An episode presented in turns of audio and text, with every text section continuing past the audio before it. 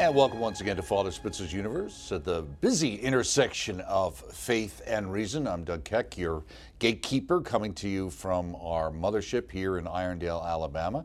Remember, your questions drive this program. Spitzer's Universe at E W ten dot com is the place to send them. And check out all of Father Spitzer's myriad websites, the magus center dot com, Credible Catholic dot com, and Purposeful Universe dot com, especially for those who are kind of just exploring the faith or want some basic answers. And of course, Father Spitzer's Universe is always available on the E W T N On Demand page and on our YouTube channel. So if you miss anything, you can check it out. We're adding programming there all the time. The Eucharist, a taste of heaven on earth. Father Brian Mullady and Deacon Harold Burke Sivers explain what the Church teaches about the real presence of our Lord in the Eucharist. We need it today, and that has been added as a freebie to our on-demand page, so check that out. Our topic today, Satan customizes his temptations just for you. From Father's book, Christ versus. Satan in Our Daily Lives, available naturally through the E W T N Religious Catalog. Just one of many books to come as well, and we're hoping you already have that one. The book of the month for July, Saint Thomas Aquinas Rescues Modern Psychology. Somebody needed to do it. Father Brian Mullady recounts how Saint Thomas did it. With that being said, we turn to Father Spitzer out on the West Coast and welcome him once more into his universe. How are you, Father? I'm doing great, Doug. Thank you so much. Start us off here with a prayer. Amen. In the name of the Father, and of the Son, and of the Holy Spirit. Amen. Dear Lord, we give you thanks for your many blessings to us, the blessing of this good Uh, Dobbs decision, reversal of Roe v. Wade, and ask uh, your Holy Spirit, your zeal, that we might actually now lever this into a real pro-life culture and nation. Ask you to send your Holy Spirit down upon myself and Doug, our whole audience this day, so that everything we do and say will be brought to fruition in your will for the good of your people, your church, and your kingdom. We ask all of these things through Jesus our Lord. Amen. And Mary, seat of wisdom, pray for us. In the name of the Father, and of the Son, and of the Holy Spirit. Amen. Amen. Thank you so much, Father, for always getting us started off on the right foot. Uh, of course, you mentioned about the Dobbs decision, so obviously the whole uh, mm-hmm. story of abortion and rancor and the attacks on the oh, yeah. church. A uh, couple of things. Uh, mm-hmm. There was an article that uh, came out in the Register. It was an interview with Archbishop Sample, and oh, okay. uh, uh, having to do with abortion, and uh, mm-hmm. the question was, can a Catholic be pro-abortion? And he said that uh, the answer is no. I really wish people will openly advocate for and support the violence of abortion against the unborn child, would stop pretending that this is somehow consistent with the teachings of the gospel and the Catholic Church. He goes on to say, if you're Catholic who openly advocates for and supports abortion, then you need to know the Church is very clear that it's a very grave matter, and I have a real passionate concern for you. I mean, I beg you, please repent, go to confession, and be reconciled. You know, and I wonder, you know, in a sense, mm-hmm. because a lot of people say, well, you don't understand, I'm not pro-abortion, I'm just, uh, you know, I'm pro-choice. But in some ways, with the Dobbs decision, it's really going to put it right in front of the voter, where you're really going to be voting for or against abortion. Absolutely, and I think, um, as we've discussed uh, in a previous program, that um, it's going to come down to initiatives on many different levels. Some states have already got the trigger laws put into position, and the constituents of those states are very supportive of the pro-life um, legislation, the pro-life stance uh, that um, their le legislatures are, are making. However, um, I think there's going to be a lot of states, uh, besides the twenty-eight who are very pro-choice, uh, who will definitely probably move in this direction in the next couple of months. Uh, you're going to have um, a series of states that are uh, actually um, uh, right now pro-choice states. Mm-hmm. But I think there's going to be uh, two or three different kinds of initiatives mm-hmm. uh, that'll be taking place. Uh, um, and this is going to really, as you put it, uh, Doug, is really going to put the uh, onus on us to uh, move this legislation forward uh, in those states. But I think the first uh, kind of initiative, you're not going to be able to do this through the state governments, because the, the state governments are right now very, very um, uh, pro-abortion. But I think um, what we can do is put together an initiative that says, okay, no second and uh, uh, trimester abortions, no um, you know third right. uh, trimester abortions. Now, uh, you know, ninety-two percent or whatever of American public thinks that third trimester abortions are abhorrent. seventy-one percent uh, of Americans think that second trimester abortions are at the very least mm-hmm. uh, unethical, if not uh, some form of uh, the murder of an innocent. Right. So I think there is a leverage point uh, that we can definitely utilize for some very effective initiative campaigns. It'll require a lot of pre-planning. It'll require really good um, uh, lawyers to write that uh, legislation uh, in just the right way, so it's not going to get reversed or held up in a court, mm-hmm. et cetera, et cetera. I mean, of course, it's going to get challenged in a right, court. You can be right. sure of that. Right. But I mean, uh, uh, that it uh, it's it's going to still succeed and, and move through, not not uh, uh, undergo a, a challenge vis-a-vis uh, the Dobbs decision, which was written by Justice Alito. Very, very well done. But in any case, the mm-hmm. the point is, I think the initial Initiatives are going to be uh, one major approach. I think there's a second uh, approach too uh, that that we might be able to to utilize going forward, mm-hmm. and that is um, uh, that uh, the inalienable rights um, uh, issue that's going on. Um, you know, remember, an inalienable right belongs to a person uh, by his or her very nature, right? So the idea uh, would be um, no state brings um, an inalienable right into being, and no state, therefore, can take an inalienable right away from anybody because it's inalienable. It belongs to them by their very human existence. So uh, if we remember this, and I mean, uh, Justice Alito's decision mm-hmm. uh, certainly leaves this door open, because what he declared was there is no constitutional right for an abortion.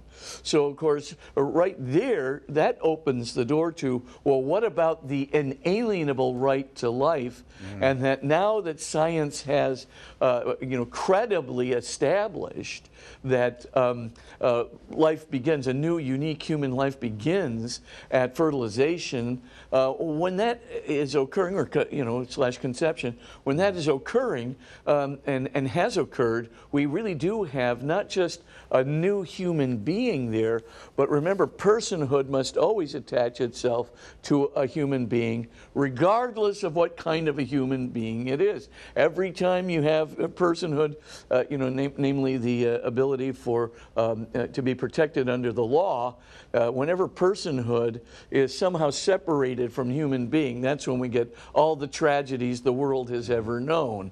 So this uh, human being doesn't have enough intelligence, therefore they're not a person. They're Therefore, they don't deserve protection under the law. Mm-hmm. So, of course, you get this logic going on and on. This one's inferior. This one's not tall enough. Of course, we saw this with the, the Dred Scott versus Sanford right. legislative, right. you know, decision, Absolutely. Which, of course, is uh, uh, horrible indeed. But, uh, yeah, uh, the color of your skin is determinative. Now, of course, uh, you're back to first trimester, second trimester, right. whatever uh, we're talking about. Right. So the at least there's an opportunity there now to...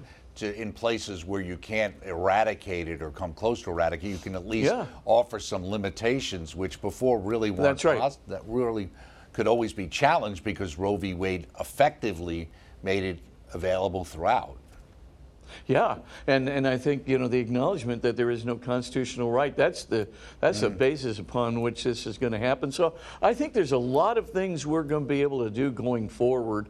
Uh, I think it's going to take a lot mm. of work. I think it's going to take, uh, uh, as you put it, people's moral courage as well as their you know uh, faith conviction mm. um, to to get out there and to try and make that difference. To talk right. to their friends, to support the initiatives.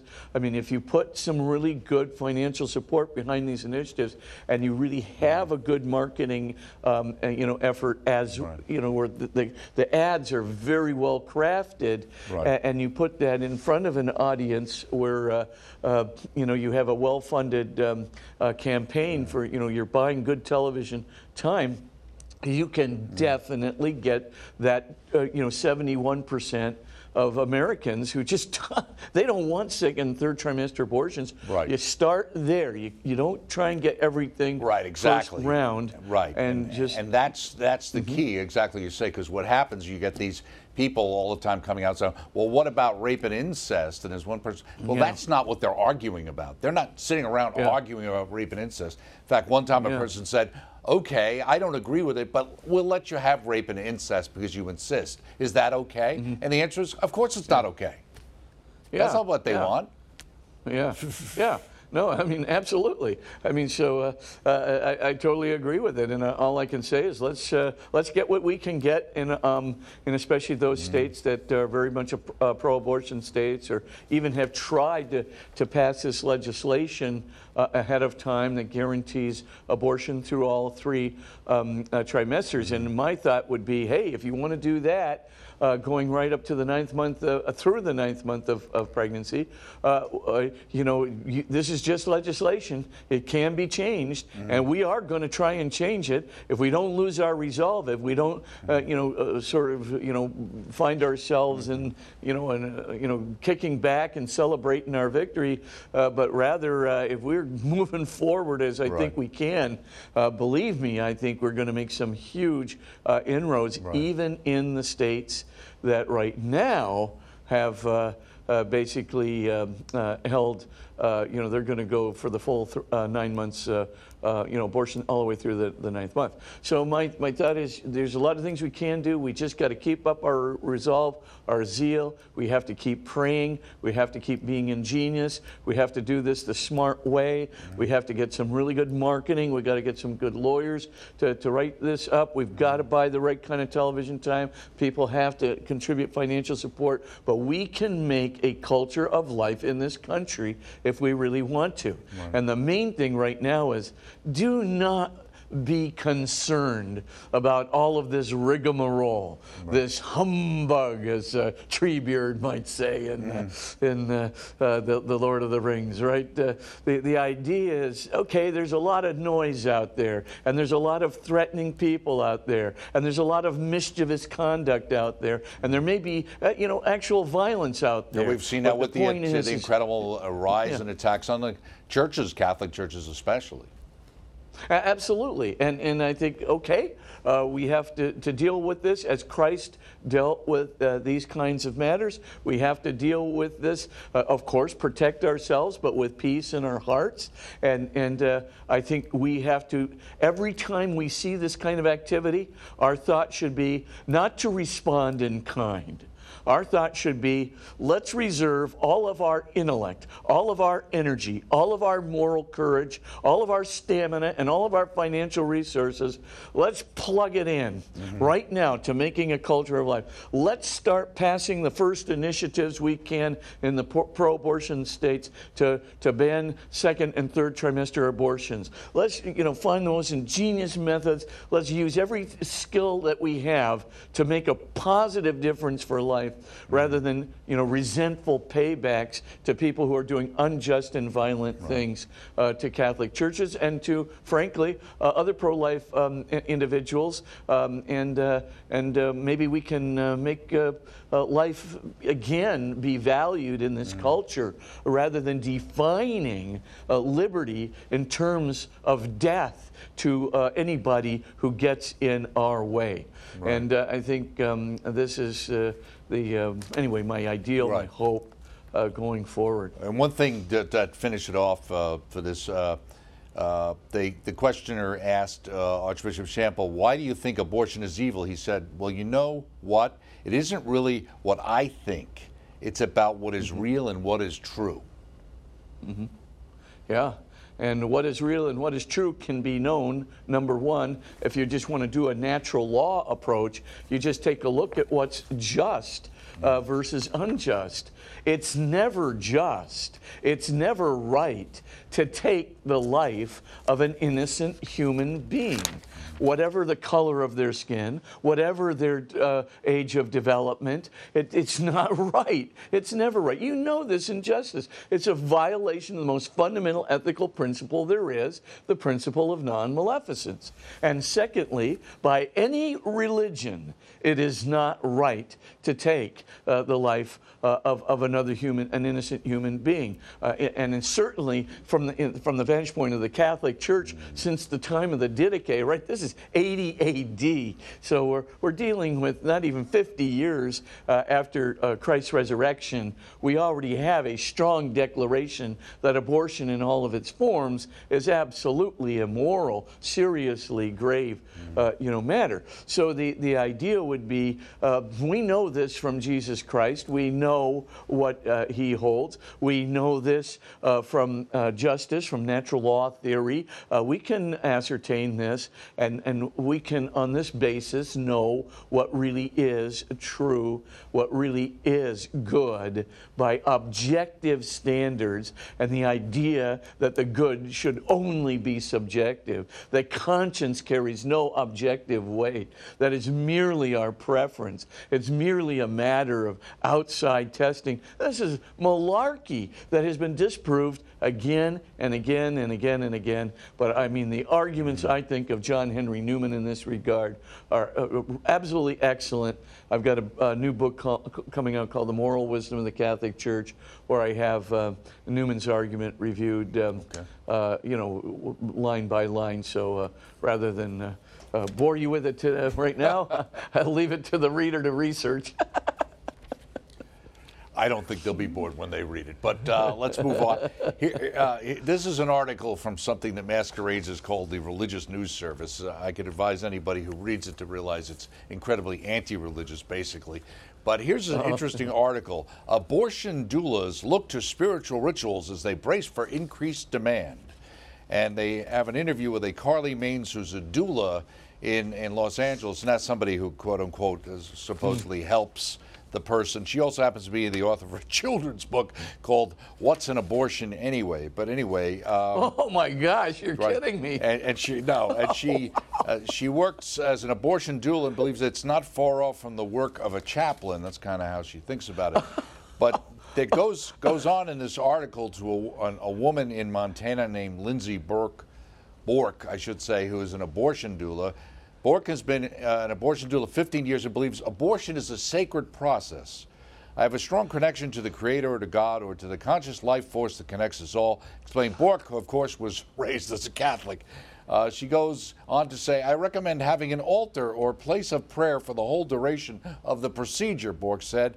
The client is invited to maybe write a letter to the baby to explain the reasons for this or just to say goodbye.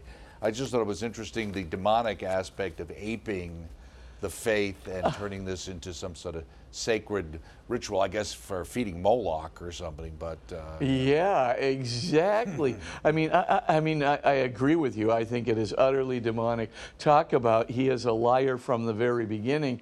Talk about the fact that uh, you know you you turn black into white. That the Gordon Gekko greed, gentleman, for lack of a better word, is good. And so, of course, he goes on to explain all the wonderful things that that greed can do for you, for your country, for the economy.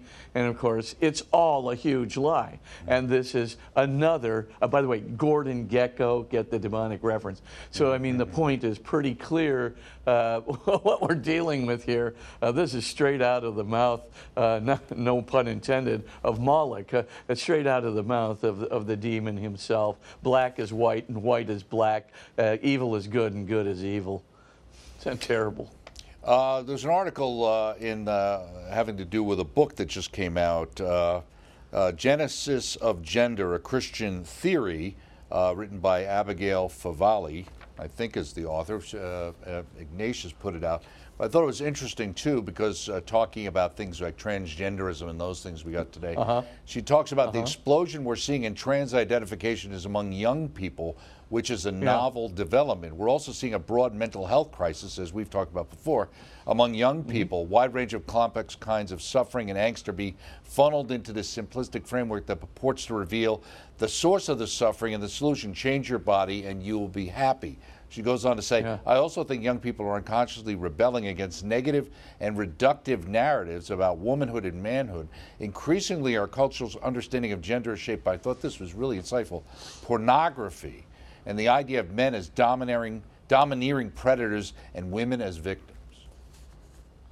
Yeah, well, I think she's got a point here. Mm-hmm. I mean, uh, I do think the idea of change your body and change your reality, uh, she's got that correct. I mean, uh, this is where we live in an image culture, right? So if I can just right change the uh, the bella figura to an even more bella figura, if I can change the image, then I change the substance of my soul. I change the substance of my mind and myself. I change the substance substance of my conscience and, and, the, and the substance of the transcendental desires within me. Of course, is total baloney. Uh, I mean, for all intents and purposes, uh, it, you know, when you're changing the, your body, uh, we know for a fact that this doesn't make you happy. This doesn't put the problems to rest.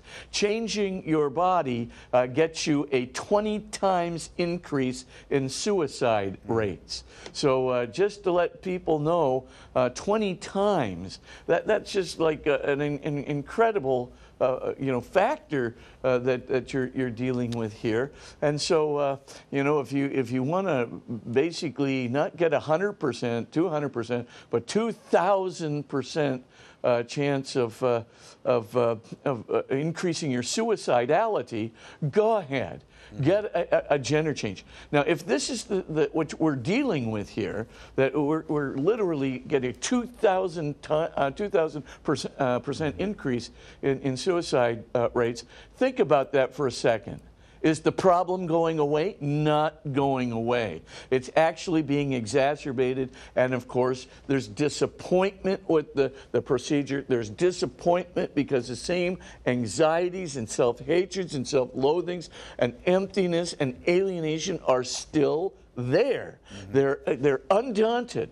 The real solution to the problem is to get some therapy early on to deal with the anxieties that are in the family, to deal with the anxieties arising out of being abused as a young person. If you can get that therapy, uh, you know, to contra abuse, contra the anxiety in the family, et cetera, that therapy is very likely before you are an adolescent. So it's got to be pre-adolescent when suddenly the child is beginning to de demonstrate that they want a sex change or something, they want to be a different gender. Then move it right to the therapeutic side, and the odds, the odds like are enormously high that they'll go right back to their biological sex again, and there will not be a problem. Mm-hmm. So, um, you know, what, what are we dealing with? I think we're dealing with another lie right. on a grand scale. And she's just pointing that out uh, uh, quite well. Yeah, absolutely. One other thing I was just uh, the, having to do with the Synodal Way, at least as it's being adapted in Germany, which seems to be oh. leading to some issues there. Uh, yeah. A study just came out that, that the number of Germans disaffiliating from the Catholic Church was up about three hundred sixty thousand last year. Over the last ten years, it's been about two million, okay? Yeah. And now the yeah. ones who are advocating for the Synodal Way say, well, this confirms that the Church requires a radical overhaul. They go on to say the Synodal Way brings together the bishops and lay people to discuss four main topics. I thought this was interesting. The first one is power, then priests, women's role in the Church, et cetera. But power, why, why is that the first thing to be discussed in what's going on inside the Church? I'm talking about another demonic lie. Mm-hmm. I mean, uh, would Christ have brought up power mm-hmm. as the real solution to the problem of evangelization? No, problem is not power. The problem is truth. Mm-hmm. If we just give people the truth mm-hmm. that Jesus Christ tried to give them, the truth about moral goodness, the truth about who He is, the truth about what Christ tried to direct in His Church, the truth about the sacraments, the truth about reconciliation and mercy, if we can just give people the truth about Jesus Christ and His teaching about morality and the practice of their faith, they are actually going to stop stay in the faith. Normally, if we give out, you know, the, the, the truth about the faith without, you know, over uh, pharisizing it, if I can put it that way, uh, if you can just give them the real truth and have them, uh, you know, have a network of friends around that real truth, and, and in th uh, through that, their children are raised and are happy and filled with the hope and the peace of that truth in their faith. And if they move along, and let's face it, we know religious uh, people are much more emotionally healthy than non-religiously mm. affiliated people, like by two times, three times, uh, you know, emotionally healthier and so forth. We know that this is the truth. Mm. If we could do that, then power, power is just an incidental thing that has been brought up because, and, and of course, anytime you bring up uh, power without truth, anytime you bring up power as a raw entity in itself, what does it do? It creates divisions and factionalism because people don't want to operate for the truth. They don't want to operate for goodness. They don't want to operate for God and for Christ. They want to operate for power. Mm-hmm. And they'll try and get their power as an end in itself. And all it does is create factions. All it does is create emptiness. Power is empty.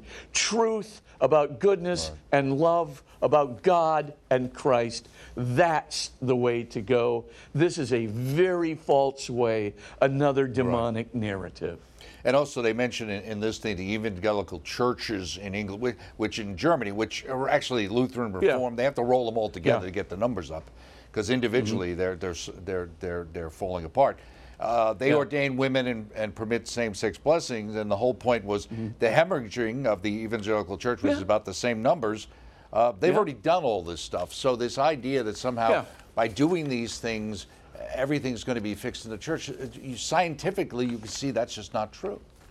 Oh, instead of giving uh, hope through the tr truth of Jesus Christ, you're just vacuuming out hope and trying to replace it with some kind of a worldly, power-oriented sociology, which is, you know, so hypocritical. I mean, uh, you know, uh, I think we can tell pretty much, you know, even uh, with uh, uh, Christian Smith, you know, the, uh, the writer there looks at young people's uh, beliefs and what they're looking for. I mean, let's face it, you know, the most people are looking for hope that's grounded in a feasible, justifiable truth, um, and, uh, and, and a hope that, that is based on uh, a real, uh, mm-hmm. you know, transcendent being beyond themselves. They know uh, with, they are transcendent beings, but they can't satisfy their transcendent natures all by themselves. They right. know Saint Augustine's truth, for thou hast made us for thyself, and our hearts are restless until they rest in thee. They're just looking for where is that authentic expression of God, mm-hmm.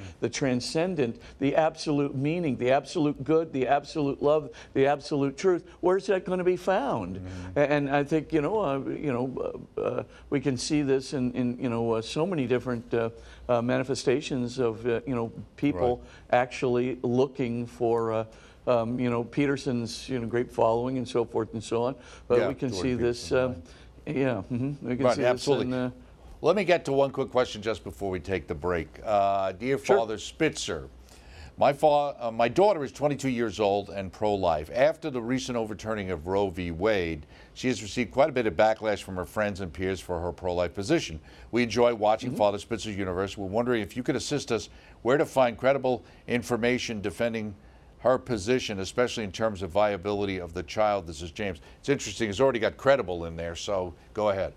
Yeah, well, uh, you know, as a matter of fact, I think there's a, a lot of uh, uh, good articles that have been done on the, the science. Uh, I would recommend um, three uh, different places. Mm-hmm. uh, one of them is you can go to our website, the magus center dot com, mm-hmm. shameless advertisement, mm-hmm. and just go to the fourth area about moral life there, and uh, there's some very credible uh, articles there on uh, Uh, the science of human life. Number two, go to the Charlotte Lozier Institute. Charlotte Lozier Institute, that's part of the Susan B. Anthony list uh, group. They have a, a, even an easier format. Instead of big Spitzerian articles, uh, you can get question-answer format uh, to get, you know, the scientific facts and, uh, you know, so forth, so that uh, at fifteen weeks, for example, uh, the child can feel pain, of course. Uh, you can get all the, uh, uh, the data from our website, too, about the uh, uh, the newest uh, polling of biologists, uh, PhD biologists, that claim that sixty-eight percent in the United States and ninety-six percent uh, internationally claim fertilization is the beginning of a new human life. Uh, these are PhD biologists, right? They, they, they're not, you know, out to promote an, an agenda or something of that nature. So those uh, two, uh, the Charlotte Lozier Institute, a very uh, good uh, website as well. There's also, I think, um, again, this a little bit um, uh, more uh, academic, is the National Catholic Bioethics Center website, N C B C dot org. Uh, so that's uh, always uh, got some uh, very good uh, uh, facts as well. And, uh, you know, if... Um, I, I do have a little book myself out uh, called uh, Ten Universal Principles, and uh, that might give you uh, a pretty good clue in a case. It's a very thin book for a Spitzer book, and so uh, you can get uh, uh, Ten Universal Principles that puts out a very good uh, case. And then there's another one for younger people, too, uh, a Life Principles uh, curriculum that's put out by uh, healing the culture dot com. healing the culture dot com, which um, I think that's another one where you can get the, the kind of the snappy answer uh, to some of these uh, scientific questions. So there are a good number of websites uh, that do this, and uh, I would say, you know, um, my book there, um, uh, ten Universal Principles, might be mm-hmm. uh, a start, uh, but the science is uh, pretty good right now, and And um, I think all of these websites would give you some really, really good information. Very good. With that, we're going to take a break here with Father Spitzer, and we invite you to stay with us. We're going to be getting into your questions and then into the topic of the book as well, so keep it right here.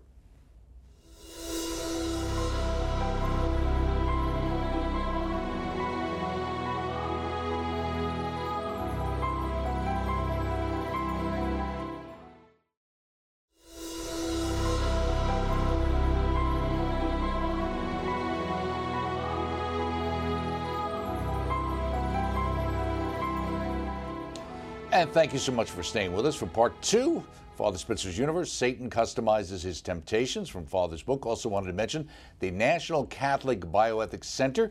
The website is N C B center dot org, N C B center dot org. And we are back with, with Father Spitzer with some more questions for you, Father. Here's another one. Sure. Tied into the more popular topic, a lot of things going okay. out uh, these days. Dear Father Spitzer, I keep hearing people say that unbaptized babies, particularly those who die in the womb, cannot be buried in Catholic cemeteries. What is the Church's official stance? And this is Melissa. Oh, Melissa, they certainly can be buried in Catholic cemeteries. So uh, uh, I guess if you don't trust that source anymore. Right.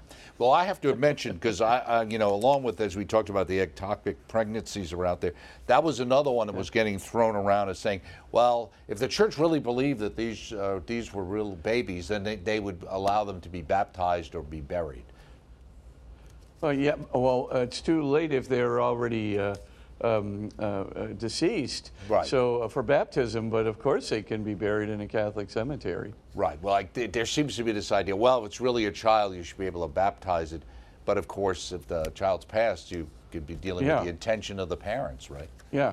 Yeah, absolutely. Right. I mean, the parents intended to have their child baptized. Baptized, yeah. Uh, then you you know, God's going to know that intention, and absolutely. God's going to honor that intention. Baptism is not a magic ceremony. It works through the heart and the love of God, right, and right. Th- He knows the parents' intention. Absolutely. Well, you know, sometimes there's also a lot of stuff out there. This is digressing slightly, but the idea of, you know, we're getting into this idea of if people have miscarriages, they won't be able to be taken care of and things like that. It's a lot of misinformation. Oh. In fact, I saw a, a, a famous Hollywood star from the from the distant past said, well, I, I had an abortion in the fifties. Yeah, I miscarried. And it's like, what are you talking about? Oh, I mean, this is just ridiculous. I mean, uh, I mean, uh, we're talking about voluntary abortions right, here. Right, right. Uh, and, and a miscarriage is certainly not uh, you know, a voluntary abortion. So this is a complete mischaracterization. Right. Uh, you know, do, do you th a miscarriage is, you know, something that happens because of the process of nature, mm-hmm. and of course uh, it's it's unexpected, but and and certainly not vo voluntary, and it's certainly not d voluntary dismemberment of a of a, of a child. I mean, uh, so I, I, I, you know, it's just totally different right. from uh, from an abortion, and I think that confusion again. Don't trust that source. Right, right. I mean, uh, that's clearly another, probably very intentional miscommunication absolutely, or lie. Absolutely, absolutely. Next up, dear Father Spitzer, on a recent show, you were discussing the side effects of medical abortions on women. Are there any studies that examine the psychological side effects on fathers after abortion? How are men affected by abortions, Maria? Maria, you know, that's a darn good question, and uh, unfortunately I'm not prepared to answer it, but uh, there might be some studies, but mm-hmm. I have not looked uh, for them, um, and so I'm going to have to come back to you on that information, but I, I don't think there, uh, that I've seen anything that has just gone across my screen right. uh, for uh, you know, various kinds of research. So um, I'll have to get back to you right. on it, but I mean, definitely there are effects on mothers. Right. The Priscilla Coleman study that's uh, published on the Cambridge website there, uh, Cambridge University website, take a look at hers. That was three quarters of a million women, and she found that eighty-one percent of women Uh, who had an abortion, by comparison with those who did not have an abortion, brought their children uh, to term, to, uh, to, to birth, and um, those who just did not get pregnant, uh, the, the, um, uh, there was an eighty-one percent increase uh, in um, uh, problems with their emotional health and psychological problems going forward. And that eighty-one percent translated into four times increase in suicide, two point five times increase in um, uh, suicidal contemplation, and, um, uh, and you know, uh, concomitant mm-hmm. increases in substance abuse like alcoholism, as well as depression and anxiety. Right. So uh, you might take a look at that right. study. So uh, abortion is devastating, and post-abortion syndrome is very much a reality right. in women. And, and uh, not sure about the men, though. There's probably been some anecdotal information that's been put out there by various mm-hmm. pro-life organizations, Silent No More, others have indicated that yeah. you've got, uh, have had that impact, but whether there's been uh, that kind of a, a study specifically, uh, we'll have to look mm-hmm. into that. Let's move on to our book and how the devil sure. works and how he customizes things. You said that the longer a victim has given himself over to his life of habitual attachments to deadly sins, the more likely he is to resist the Holy Spirit's inspirations to seek God in the repentance. The Holy Spirit, this is my point I want to, never stops providing inspirations. And then you go on to yeah. point out those might be coming from friends, colleagues, and even television programs, hopefully even besides those on E W T N, of course. Yeah, um, well, of course. And uh, so the, the point is the Holy Spirit never gives up. And the Holy Spirit, you know, when, when a person is really entranced by the evil spirit, really believing the lies of the evil spirit, really just succumbing to the temptations, one right after the other uh, of the evil spirit, the Holy Spirit is constantly uh, doing things, throwing obstacles in the path of this person. And the Holy Spirit is not beyond using some suffering sometimes mm-hmm. to get a change of heart uh, of some of those people. Uh, similarly, you know, You know, there are things where he tries to pique people's, uh, uh, you know, conscience uh, that might come up maybe on a television program or a book or mm-hmm. a conversation with somebody. Uh, and of course, always, always, always, the Holy Spirit uses emptiness, alienation, uh, loneliness, dread, and guilt. Uh, right, those interior mm-hmm. states that reflect what the outcome of the evil spirit's plans are. In other words, the evil spirit uh, is giving you all this stuff right now so that you can feel real good. But at the end of the day, where, what does he want to happen to you? That you feel really bad. Emptiness, alienation, loneliness, dread, guilt, et cetera. Uh, a sense of, you know, being pervade, pervaded by evil. Well, um, you know, the Holy uh, Spirit Uh, kind of allows those feelings at the end of the day to be felt, and to be felt sometimes with acuity. Mm. And so people will know, hey, this lifestyle you're dealing with, you got to question it. And then, of course, he gives you these dreams.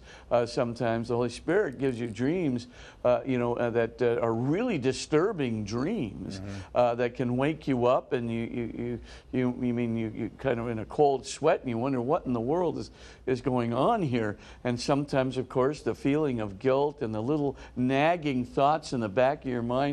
Oh no, the Holy Spirit doesn't ever, ever, ever give up. He's uh, constantly at it to, you know, turn you around, mm. even if he can turn you around at the last minute, which, as I've always said, right. it's really hard.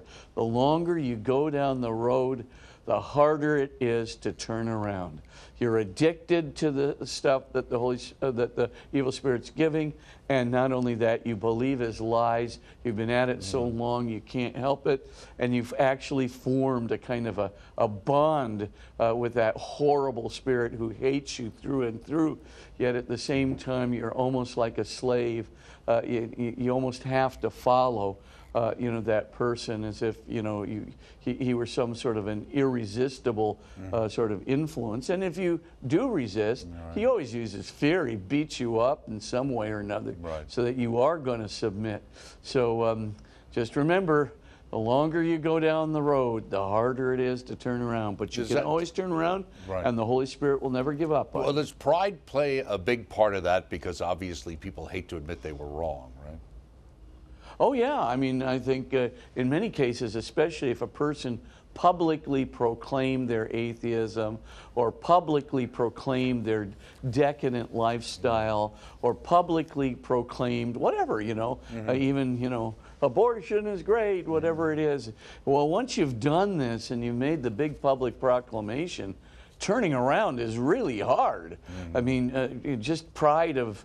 of, you know, of uh, your right. so-called actions that you you thought them through, you were intelligent. I, I, I just think it, it, you know, it's really hard to turn around. Right. But if a Bernard Nathanson, uh, this is a doctor who basically was one of the people who engineered Uh, the passage of Roe v. Wade, performed millions of, uh, not millions, but mm. performed uh, really, um, could be over a thousand abortions himself. Mm. Uh, you know, if he can turn around, and if he can avoid, uh, you know, the, the evil spirit, if he can swallow his pride mm-hmm. and reverse his position, then there is hope. Mm-hmm. Because, man, I'm telling you, that, that must have been a real tough decision.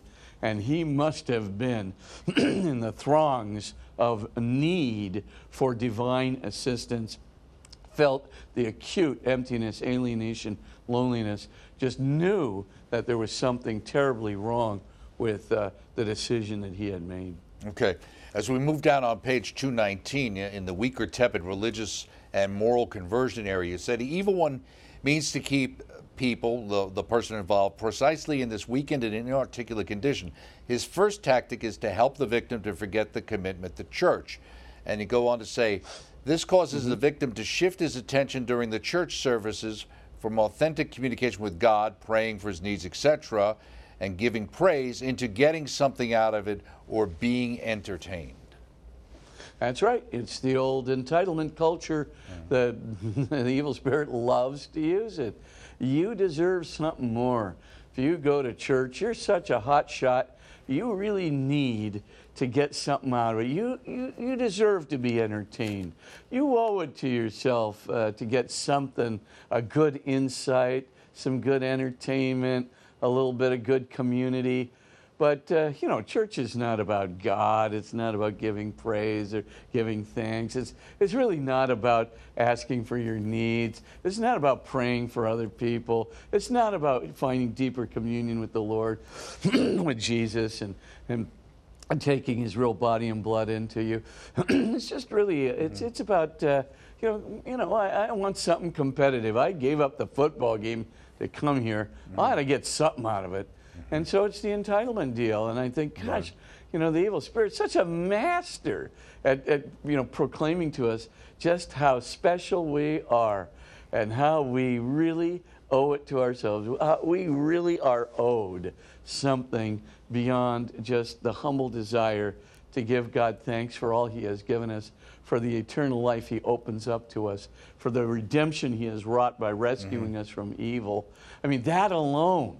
I mean, if we knew how close evil was and how we are protected twenty-four seven by the Holy Spirit, so many different ways, we can't even, we'll only know it when we get to heaven, mm. how, you know, how close we were and how, you know, you know, he brings about these wonderful, uh, the Holy Spirit brings about these wonderful things for us. If, if we knew, we would be thanking, thanking, thanking, thanking all the time, because this is a real malevolent spirit who's out after us. And so the point is, you know, if you don't know this, mm-hmm. if you have no idea what to be grateful for, if you have no idea about the, the hope and the blessedness that awaits us in the kingdom of heaven, if, if we have no idea who we really are, made in the image and likeness of God, I mean, you're just going to sit there and think, well, you know, I deserve to be entertained. Yeah. I'm going to define the substance of my life as getting a good laugh or getting a good insight, or barring that, hitting the old T V and mm-hmm. opening a beer and watching the game. There you go. You know, I owe it to myself. Now, you say here, if the victim shifts his focus completely, he'll leave church service complaining about boredom, poor preaching, and poor yeah. music. He never once repented, no. expressed a need, or gave thanks to the praise of his Creator and Redeemer, and talks about the Holy Eucharist. Yeah. Uh, you know, mm-hmm. he's not focused on cultivating a relationship with with God. Now, that doesn't mm. mean that sometimes people don't have uh, legitimate complaints about some bad preaching oh. and some poor music, yeah. right?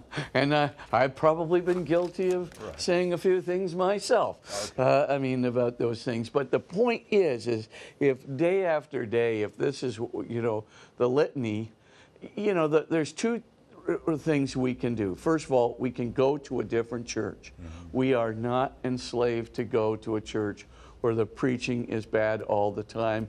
We can find another place, or we can get some good preaching, good music. We're suggesting and an alternate parish, I'm assuming, rather an than, alternate parish, rather yeah. than church. Oh, I didn't se, mean. Oh, yeah. yeah, yeah. Oh, I didn't mean an, uh, yeah, right. another church. Right. Yeah. So uh, we we definitely do want to go. To, uh, that's one possibility, is find an alternate parish.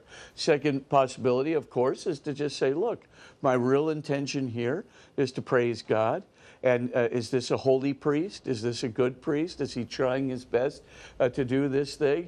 You know, I mean, the music is not great here, but uh, uh, is it passable? Uh, can mm-hmm. I live with it? I mean, uh, and, uh, you know, if, if that's not uh, something that blocks you from giving praise and thanks to God, if it's not something that blocks you from really wanting to, you know, kind of get renewed in your uh, reform of your life, you know, and, and, and uh, uh, you know, and, uh, you know, deepening your moral mm-hmm. conversion, if it's not in the way, uh, I would just say, well, you can be a leader in that church and maybe try to make some suggestions uh, that will help um, and, and so forth. So, but the, the main thing is to keep the priority uh, right on up mm-hmm. there uh, to, uh, to uh, basically... Uh, right. Um, right, and sometimes you, you just have to look past these things and focus on what the, yeah. the most important aspect of what's going on. Like you said, the Holy Sacrifice. Yeah. Of the Mass. For group two, you talk about the evil one focuses on rationalizations because their weakened spiritual state makes them susceptible to it. And then you talk about Shakespeare and his characters and about the deadly yeah. sins turn, you know, starts from yeah. satisfaction, turn from faith, authentic love, integrity, leads mm-hmm. to at once emptiness, alienation, loneliness, and guilt. It undermines the lives of others and relationships. The, the issue you have, a lot of people say, well, that's the problem. See, it's not doing it that's wrong, it's feeling guilty about it that's your problem. Well, actually, uh, the guilt is probably the redemption that prevents us from uh, following the evil spirit right into hell. Mm-hmm. So first of all, never think that guilt is a bad thing. Mm-hmm. uh, guilt is as good as it gets, and it really is. I mean, it's uncomfortable, mm-hmm. but boy, it's our rescue message, as Newman would call it. It's the voice of God that, you know, makes us feel this shame, that makes us feel this guilt, that makes us feel this sense of alienation from ourselves because we're alienated from God. He says, hey, this is not, a, uh, th this is our message. This is like God's going to let us be free, so he's not going to prevent us from following the evil spirit, but he sure is going to make it at least miserable through our conscience to continue to do so until, of course, we just say, I'm not listening to this. Mm. I'm going ahead and doing it anyway because it's what I want, in utter rebellion. So if you, once you go that route, then, of course, you've got uh, a real problem. You can always turn back and throw yourself onto the mercy of God, mm-hmm. but at the end of the day, the longer you keep going down that route, the longer you kind of not listen to your conscience, the, the, the longer you overrule your conscience and do activities that are contrary to it, the more you numb that signal right. from conscience, that sense, you know, and eventually you don't even hear it at all. It's just like, uh, you know, the mafia, you know, in the Godfather scene, you know, where he's talking to the older, more experienced hitman. He goes, yeah, you do have sometimes, you, you got the feelings, qualms, and guilt when you first start off, but, you know, when you... You know, after you do it a few times, you don't even notice anymore. Right. There's not even, you know, any real sense of uh, a problem, you know. Right. And of course, uh, that is a sign that, uh, yeah, you're already in league with the evil spirit. And like you You've said. already cut right. yourself off, uh, you know, not completely, but right. to some large and, degree from And in God. a sense, using that numbing uh, connection that I do, it's like your body. Yeah, you can numb yeah. where something is really damaged and is hurting you, so you don't feel the hurt. Yeah. It doesn't mean that well, the problem that you, went away, and certainly yeah. if you don't take care of that problem, even though you don't feel that pain, it will make the problem yeah. worse, right? Oh yeah, absolutely, absolutely, because all you're going to do is just keep, uh, you know, uh, aggressively, uh, you know, gnawing at the same problem, uh, which is going to eventually right. uh, come out to... Uh, killing the tissue. Right. And uh, once tissue is dead, it is dead. Right. Now, you talked about uh, a classmate at the Harvard Divinity School and uh, the New York Times, and you said, I thought, incredibly brilliant tactic of the evil one to have it delivered on, on Sunday, more, the Sunday uh, news uh, uh, of the New York Times. Now, I'm, I'm assuming, actually, today we might see it as an even greater work of the evil one, but maybe that's a commentary on what's in the Times these days. Uh, Well, you know, I'll tell you one thing. You know, he, I, you know, I was just making a conversation before class started, mm-hmm. you know, and he was sitting next to me, and I said, "Oh, you a seminarian?" He goes, "Oh, yeah, I'm a seminarian for," uh, but it wasn't a Catholic seminarian; it was another faith. And so I was just discussing. I said, "Oh, uh, you know, when do you attend services?" And he goes, "Well," he says, "there's the problem." He says, "You know." Um, I uh, get the New York Times delivered on my front step every Sunday, and I think to myself, well, New York Times, go to services, New York Times, go to services. Ah, the New York Times always wins. I just have to read it cover to cover. And of course, I'm just sitting there going, thinking, you know, uh, well, maybe the seminary is not the life for you. Maybe you were not called to order, shall we say. But anyway, uh, but you can see uh, what a brilliant tactic that was. He just completely distracted him, and he even thought, you know, there's so many good and important things I need to read about mm-hmm. for my ministry. Here in the New York Times, I gotta read it. It'll be great for my religious upbringing.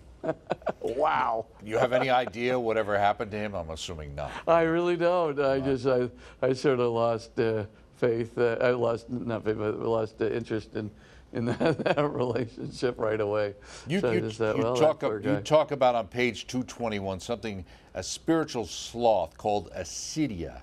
And, acedia. And, mm-hmm. Right. And then intellectual vanity. What is spiritual sloth? Yeah, it just basically means that things of the spirit are not of interest uh, to you, and that, you know, the, the evil spirit tries to make things like that very boring, right? So uh, you, you think to yourself, well, you know, I could maybe do a little spiritual reading from the Bible, or I could, um, you know, read this detective novel. Um, you know, well, uh, you know, I've had a hard day. Mm-hmm. Uh, I think I, I really owe it to myself to read the detective novel and uh, skip, you know, even fifteen minutes of reading Scripture. So the, the basic thing is, is he gets you to make the decision on the basis of uh, not you know, if you say, well, one's more entertaining than the other, even though the other one's obviously more beneficial mm-hmm. than the other, you know, if he, if he, if you start putting it in those terms, you might guilt yourself into saying, oh, I probably better, you know, um, uh, listen, you know, mm-hmm. look at the Bible for a few minutes, or I better read a little uh, a bit of uh, Imitation of Christ, or whatever it is you're reading, right? Instead of saying that, you basically default to, uh, I've had a tough day. Mm-hmm. And so the uh, idea would be not, he's not going to let you get on the plane of thinking what's better for you. Uh, what he's going to do is get you on the plane of uh, what do you need? You owe it to yourself. You had such a tough day. Mm-hmm. You need a little break from the action. Concentrating on a scripture passage, whew, that might be just one thing too many for the day. And of course, it's the whole thing. You owe it to yourself. You're entitled. Mm-hmm. You gotta have a little bit of entertainment. And right. of course, there's nothing wrong with a little bit of entertainment.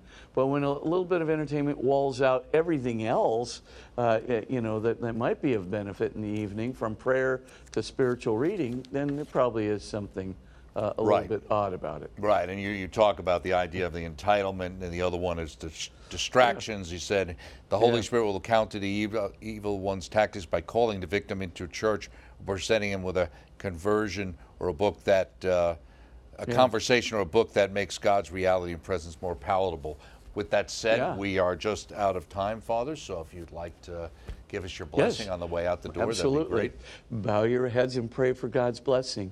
And may the Lord of all consolation, wisdom, goodness, love, and meaning so give you His truth, so open you to His truth, that you accept it lovingly and willingly, and share it lovingly and willingly with all who are around you, to the best of the wisdom and inspiration He gives you through His Spirit. In the name of the Father, and of the Son, and of the Holy Spirit. Amen. Amen. Thank you so much, Father Spitzer. Always great to see you. We shall see you next time. And don't forget, Father Spitzer's books are all available through our E W T N Religious Catalog, along with a a whole series of programs and D V D. Next week we'll continue on with Satan Customizes His Temptations. Uh, and this weekend I'd like to invite you to check out a book interview I did with Carl Anderson, These Liberties We Hold Sacred, of course, from the Knights of Columbus. And of course, we also have Lords United in Prayer Saturday, July sixteenth, beginning at six thirty a m Eastern Time. Events including Holy Mass, the Rosary, the Blessing of the Sick, going on throughout the day. Check A W T N's website for the show times in your particular area. And don't forget about our wonderful on-demand page. All our programs are available on a regular basis there and on our YouTube channel. I'm Doug Keck. We'll see you next time in Father Spitzer's Universe. See you then.